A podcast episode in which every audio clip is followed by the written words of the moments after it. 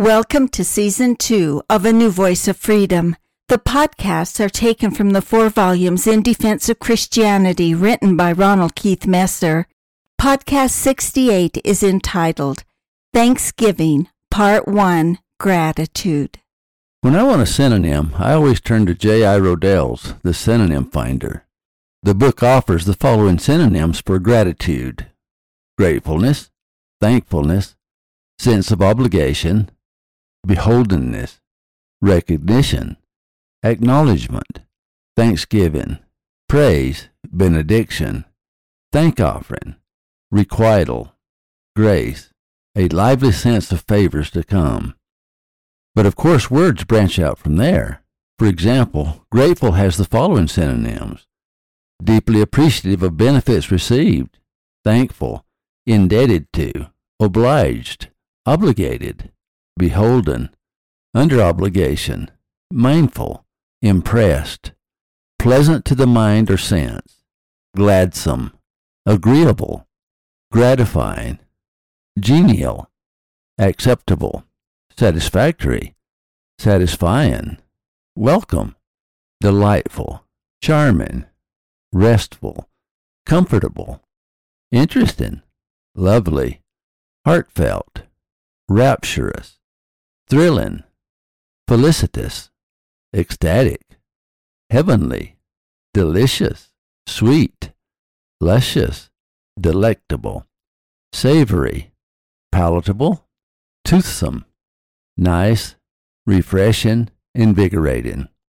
When defining a concept such as gratitude, a word or synonym may identify one attribute. However, to understand the concept fully, you must first identify all the attributes. Each attribute will have its own list of synonyms. A prayer at dinner I often heard as a child contained the following phrase For what we are about to receive, make us truly thankful. What does it mean to be truly thankful? To fully understand the concept, one must know all the attributes and all the synonyms. Of course, if you really want to know the concept, then explore the antonyms of each attribute as well. A concept like Thanksgiving, for example, can only be understood if we understand ourselves. For example, we cannot be truly thankful for something unless we know what that something is. Therefore, we must explain how we connect with the object of our gratitude. Consider the following connections we may have to things we are thankful for. I shall list only four. Perhaps you can list more. 1. The five senses. 2. The mind. 3 the heart, and four, the spirit. The five senses, of course, contain the eyes, ears, fingers, mouth, and nose, which represent sight, sound, touch, taste, and smell. The mind contains logic, inductive and deductive reasoning, the scientific method, pure reason, and so on. The heart contains feelings, desires, and passions, and the spirit contains the supernatural, the eternal, the metaphysical, the otherworldly. Imbalance occurs when one connection dominates at the expense of the others. For example, the seven deadly sins pride, envy, gluttony, lust, anger, greed, and sloth focus entirely on the natural man. True gratitude cannot exist in such a poisonous environment. Christians have traditionally taught the seven deadly sins must be offset by the seven heavenly virtues humility, kindness, abstinence, chastity, patience, liberality, and diligence. It is not the appetites of the flesh which are being condemned, it is the excess. The seven heavenly virtues do not condemn the body created by God. The seven heavenly virtues establish boundaries beyond which we should not go. If we stay within those boundaries established by God, we will find happiness in this life and eternal joy in the next. What is the tipping point? Where does self confidence turn to pride? Where does admiration turn to envy? Where does appetite turn to gluttony? Where does desire turn to lust? Where does sense of justice turn to anger? Where does ambition turn to greed? And where does rest turn to sloth? God created our bodies that we might have fullness of joy. In this life we have a mortal body that our joy might be full. In the next life, we will have a resurrected, immortal body that our joy might be full. In modern times, we see other imbalances. Today, reliance upon the temporal without considering the spiritual has moved us toward atheism, pessimism, and even nihilism. Reliance upon the heart without the mind has moved us toward socialism. Reliance upon the spirit without the mind has moved us toward fanaticism. God has so created us that by using all the sensory perceptions, the physical senses, the mind, the heart, and the spirit, we can maintain a balance what the Greeks called the golden mean. The Apostle Paul understood the wisdom of the golden mean, or what Holy Writ sometimes refers to as the perfect man. Notice that the following three examples have one common theme perfect balance. Number one, in Ephesians 6, Paul said that we must put on the whole armor of God. Having your loins girt about with truth, and having on the breastplate of righteousness, and your feet shod with the preparation of the gospel of peace. Above all, taking the shield of faith, wherewith ye shall be able to quench all the fiery darts of the wicked. And take the helmet of salvation, and the sword of the Spirit, which is the word of God. Praying always with all prayer and supplication in the Spirit, and watching thereunto with all perseverance and supplication for all saints. Number two, in 1 Corinthians 14, Paul said, For the body is not one member, but many. If the foot shall say, Because I am not the hand, I am not of the body, is it therefore not of the body? And if the ear shall say, Because I am not the eye, I am not of the body, is it therefore not of the body? If the whole body were an eye, where were the hearing? If the whole were hearing, where were the smelling? But now hath God set the members every one of them in the body as it hath pleased him. And if they were all one member, where were the body? But now are they many members, yet but one body. And the eye cannot say unto the hand, I have no need of thee, nor again the head to the feet, I have no need of you. Nay, much more, these members of the body, which seem to be more feeble, are necessary. Number three, in Ephesians 4, Paul uses the same analogy referring to the church of Christ. And he gave some apostles and some prophets and some evangelists and some pastors and teachers for the perfecting of the saints, for the work of the ministry, for the edifying of the body of Christ. Paul's conclusion is startling. Till we all come in the unity of the faith and of the knowledge of the Son of God unto a perfect man unto the measure of the stature of the fullness of Christ.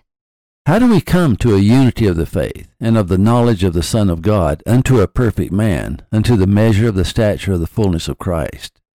Perhaps we have all been haunted by the Saviour's words at the conclusion of Matthew chapter 5 during the Sermon on the Mount. Be ye therefore perfect, even as your Father which is in heaven is perfect. We painfully know that perfection in this world is not within our grasp. However, striving for perfection is, but it can only be achieved if we strive for balance. This is particularly true with the virtue of gratitude. If we rely only on the five senses, we will have an imbalance of the natural man over the spiritual man. If we rely only on the mind and not also on the heart and the spirit, we will also have an imbalance of the temporal over the spiritual, or the laws of nature over the laws of God. If we rely only upon the heart over the mind, we will have an imbalance of the passions over reason, feelings over logic. If we rely only upon the spiritual over the temporal, the heart over the mind, we will have an imbalance of opinions or perceptions over reality. If you tell me what you are truly thankful for, then I will tell you who you really are. Imbalances are easily detected. We are losing our liberty today because of the imbalance in the expression of our gratitude, or should I say our expression of ingratitude. A modern definition of pride is a contempt of the past over the delusions of the present. To be truly thankful, we must apply all our senses and all the attributes of what gratitude means. Let's go back to the synonyms of gratitude. The majority of the terms are close in meaning, what we think of when we think of the word synonym. But there are actually eight classifications, or eight different concepts suggested in the synonyms for gratitude listed above. Thanks to the thoroughness of Rodale's staff. First is the sense of the concept of gratitude. The synonyms suggest a multitude of thoughts and emotions gratefulness, thanksgiving, mindful, acceptable. Second, a sense of personal obligation is suggested by synonyms such as indebted to, or beholden, or obliged, or under obligation. Third is a sense of reverence expressed in synonyms such as benediction, grace, heavenly, rapturous. Fourth is a sense of awakening of something greater than oneself, suggested by the synonyms recognition or acknowledgement. Fifth is the involvement of the heart, suggested by the synonyms such as gladsome, heartfelt, gratifying, delightful, meaning to fill with light, Sixth is the involvement of the five senses, suggested by the synonyms of delicious, sweet, luscious, delectable. Seventh is a sense of euphoria, suggested by the synonym ecstatic, thrilling, felicitous.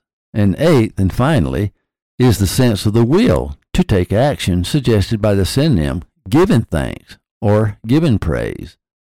True gratitude involves the whole being, the subliminal, the sense of duty, sense of reverence, and awakening the heart, the five senses, the spirit, the mind, and the will to act.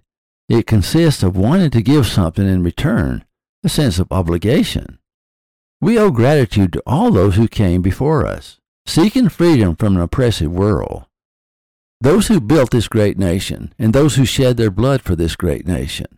We owe gratitude for past and present heroes who were willing to fight for our freedom and die for our freedom. Some things kill gratitude. When we desecrate statues of former heroes, we desecrate a part of our history and thus part of ourselves.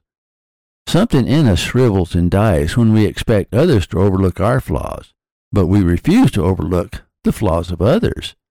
When we desecrate our flag, a part of us dies because the stars and stripes symbolize the courage and faith and sacrifice of those imperfect people who made this nation safe for us.